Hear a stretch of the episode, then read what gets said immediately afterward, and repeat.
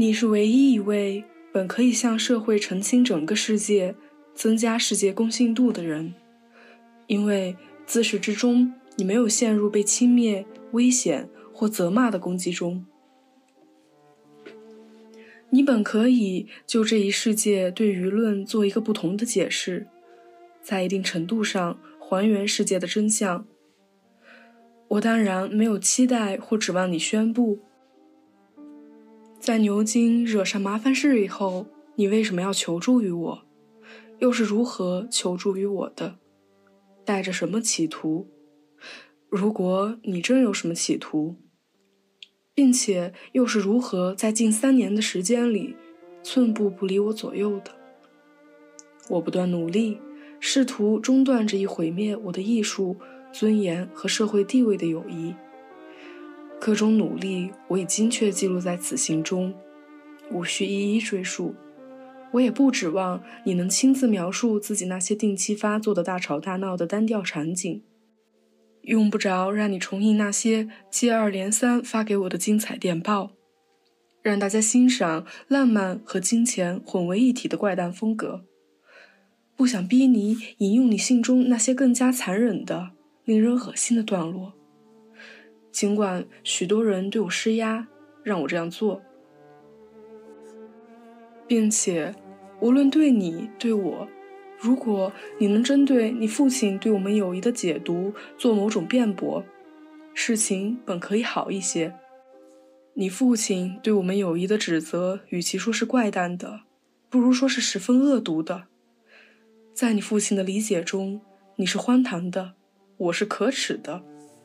这种野史式的成见，现在几乎要变成一部正史，它被人们引用、相信和记录。牧师将其作为布道的文本，卫道士们将其作为沉闷的主题。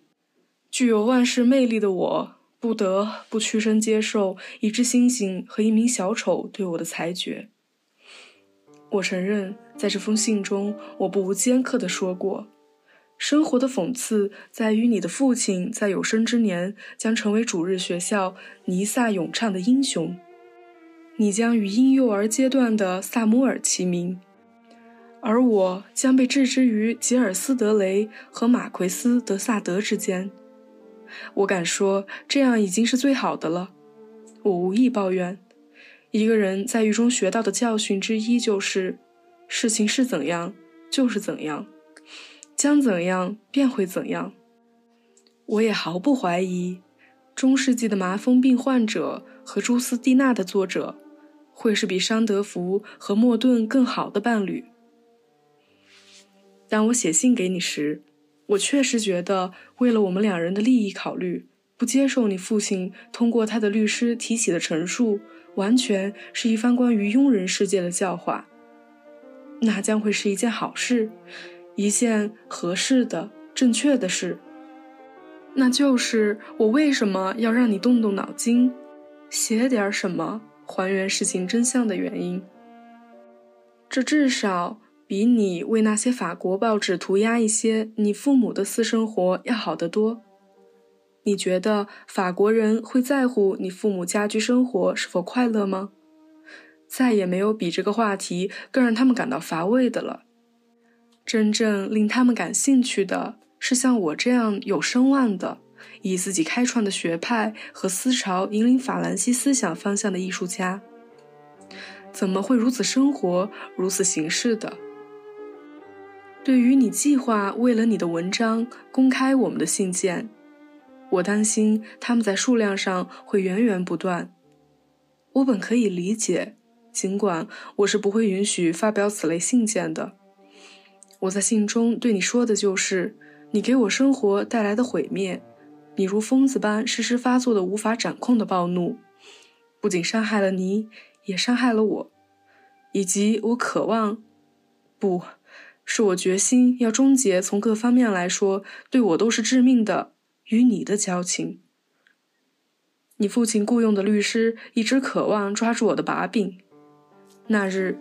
他当庭突然拿出我于1893年3月写给你的一封信，在信中说：“与其忍受你乐此不疲、不断重复的大吵大闹的场景，我宁愿自己被全伦敦的每一名男妓敲诈勒索。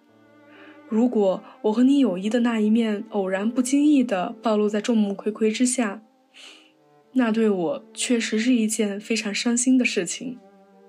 但是你在此事上是如此的愚钝麻木，并对我珍贵、细腻、美丽的情愫形同陌路。以至于居然会主动提议发表我写给你的信。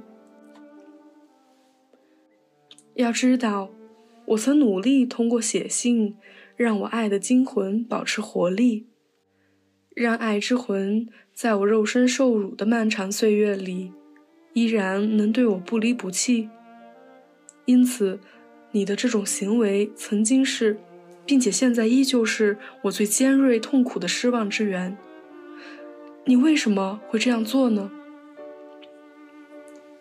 我估计我对你是太了解了。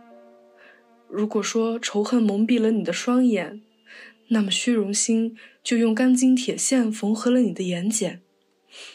你狭义的、自私自负的性格，已使你像了解理想中的那样去了解现实状态下人和人建立的关系的能力，大为退化。并且，由于长期未利用这一功能，它也几乎失效了。你的想象力和我本人一样，身陷囹圄。虚荣心已为球窗钉上铁条，而典狱官的名字就叫仇恨。所有这些都发生在前年十一月的早些时候。巨大的生命之河已将你和这个日子远远地分开。你几乎看不到，或者你可能一点都看不到浩瀚之河对岸的荒原。但对我来说，浩瀚之河的彼岸观景尽收眼底。我不会说这事就像发生在昨天，因为它更像是在今天发生的。痛苦的时光漫漫无期，我们无法让苦难四季分明。只能记录苦难岁月的心情起伏，万千心绪的回落潮返。对我们来说，时间是旋转的，而不是向前流动的。它似乎是环绕着痛苦在运动，生活如瘫痪般了无生气。我的一举一动都要遵循一成不变的模式：吃饭、喝水、睡觉、祷告。或至少为了祷告而跪地，都得按照毫无弹性的铁律进行。这种毫无变动的状态，使每一个可怕的白天在每一个细节方面都一模一样。他也似乎以这种方式告诉外部的世界：永不停止的变动才是外部世界存在的本质力量。播种收获的场景，弯腰割谷的农人。穿梭于葡萄园的采摘工，果园的草地上，或飘落着碎白花朵，或散坠着落地熟果。所有这些人间景象，我们一无所知，也无从知晓。对于我们狱中人，只有一个季节，痛苦的季节。太阳和月亮似乎已经离开了我们，尽管监狱外碧空如洗，阳光灿烂。但透过厚厚的消音玻璃和狭小的铁栏杆窗渗进的光线是暗淡吝啬的。囚犯就坐在这样的窗下。囚室内总是光线昏暗，犹如黄昏，正如囚徒们暮气沉沉的心情。在这里，思想和时间似乎都凝固了。一些你本人以为早已遗忘的往事。或是能轻易忘记的往事，现在却在我脑海中重现了，甚至第二天也会被我继续想起。知道这点，你就能明白我为什么要写信，又为何以这种方式来写。一周之后，我被转到这里；三个月之后，我的母亲去世了。你比任何人更了解我是多么爱我的母亲。失去母亲与我是可怕的。曾经是语言骄子的我，竟无法用言语表达我的哀痛和羞辱。即使对艺术最得心应手的时候，我也找不到准确的词来承受如此令人失望而生畏的主题，也找不到一组能够合适的音乐来表达我无法言传的悲痛。母亲和父亲将家族姓氏传给我，他们倾注了毕生的心血，使这一姓氏高贵荣耀。这份荣光不仅闪烁在文学领域、艺术领域、考古和科学领域，而且也在我国的公共史和民族发展史领域熠熠生辉。而我，却使他成为粗俗之辈茶余饭后的谈资笑料，使他永远蒙羞。是我把我的家族姓氏拖入泥潭。令刁蛮鼠辈们将我的家姓横加践踏，令蠢人把我的姓氏等同于愚蠢。笔墨纸张远不能描述我曾经承受和正在承受的苦难。为了不让我从冷漠的嘴里得知母亲的去世噩耗，我温柔善良的妻子拖着病体一路从热那亚回到英格兰。亲口告诉我，我已无法挽回的失去了我的母亲。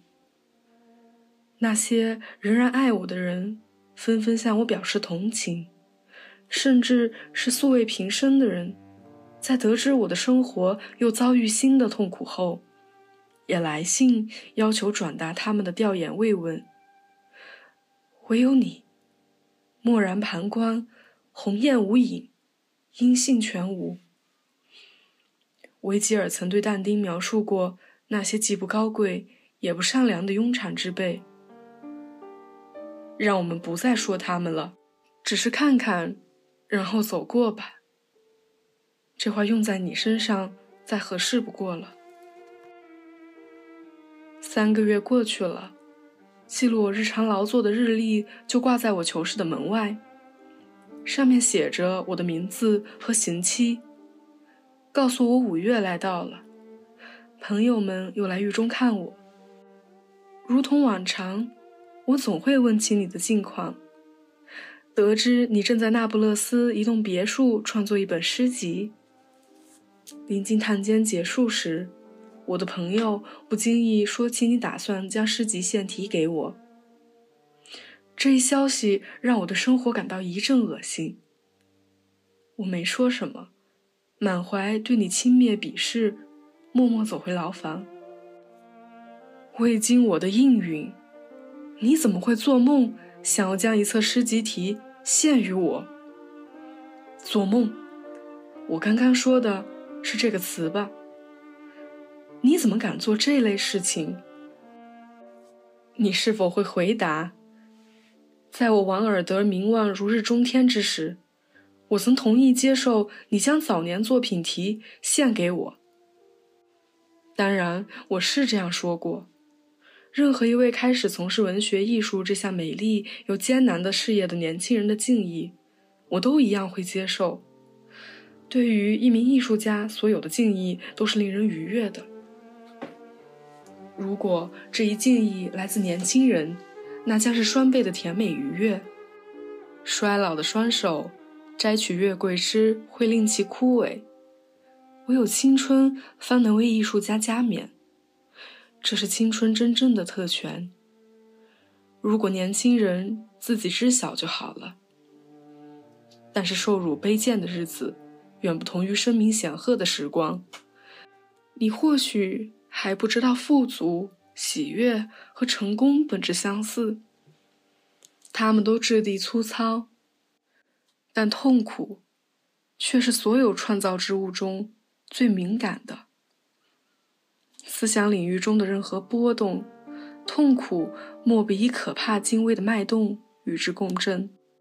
一片薄薄的、微颤的金箔，记录着肉眼无法察见的锻造力的方向。但它与痛苦的灵魂相比，仍粗糙百倍。只要不是爱之手，任何手轻触受伤的灵魂，伤口都会流血；即使是爱之手的抚摸，也会让灵魂再次流血。尽管这血已不是因伤口的疼痛而流。为了在《法兰西信使报》这份你所谓的类似我们英国的半月评论的杂志上发表我的信件。你可以写信给旺兹沃神典狱长征求我的同意。那你为什么不能写信给里汀的典狱长？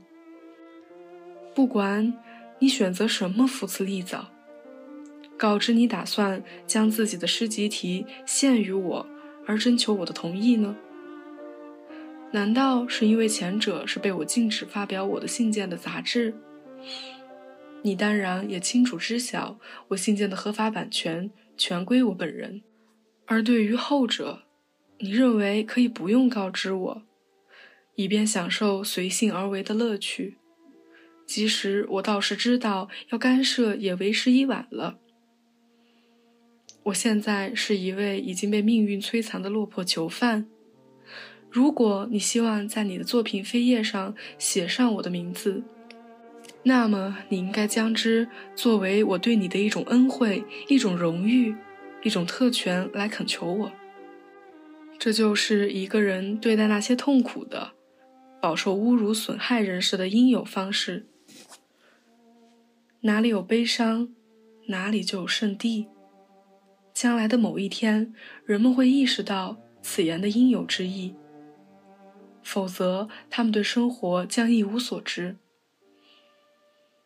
天性如罗比的人是能够了解这点的。那天，我被两位警察挟持着从监狱到破产法庭，在长长的、昏暗的过道中等候受审。这时，一个甜美简单的动作突然令全场鸦雀无声。罗比庄重地举帽向我这位戴着手铐、低头从他身边走过的囚犯致敬。那些做了比这更微小的善举的人，已经上天堂，就是本着这种精神和爱。圣徒们会跪下为穷人洗脚，会弯腰亲吻麻风病人的脸颊。我从未告诉过那人他的举动给予我的影响，直到现在，我也不知道他是否清楚我察觉到了他的举动。这种事情不是人们能够以一种正式方式来表达庸常的感激之情的。我将它珍藏在我的内心深处，并很高兴将它视作一笔我永远无法偿还的秘密债务。我将把泪水化作墨药和肉桂，侵染它，使之永远甜美。当智慧对我已一无益处，人生哲学。对我来说已苍白贫瘠，有人们宽慰我的陈词滥调，与我已成灰于土。记忆中这微小可爱的无言善举，向我开启了怜悯之泉。沙漠像玫瑰一样开出花朵。我终于被带离了凄苦的流放之地，与世界那颗受伤破碎的伟大心脏和谐共振。当你不仅仅能明白罗比的行为是多么美好，并且明白他为何对我如此重要，并将一直如此，那么或许你就会知道你该以什么样的方式和精神状态接近我，来获得我对你提献诗集的应允。直说吧，无论什么情况下，我都不会接受你的提现。尽管在另外的情况下，我有可能会很高兴被问及是否乐意接受献诗，但对你的提现请求，我肯定会拒绝。这里我对自己任何个人情感都不予考虑，这完完全全是为了你好。一位正处在生命春天的年轻人，献给世界的第一卷诗集，也应如春天怒放的山花。或像马格达伦草地上的英国山楂树，或是堪姆纳尔田野上的黄花九轮草。而不应背负这种可怕而又令人作呕的悲剧和丑闻的双重重压。如果我应允自己的名字出现在书的扉页，我将犯下一个严重的艺术错误，我将会给整部作品带来错的氛围。而在现代艺术中，作品的气韵是如此重要。现代生活的两大突出象征是复杂性和相对性。为了显示第一点，作品的气韵应包含细致入微的联想暗示和纤巧精致、与众不同的视角；而要显示第二点，则要求知晓背景脉络。这就是为什么雕塑已不再是代表性的艺术，而音乐仍然是文学。则一直并将永远是最高的代表性艺术。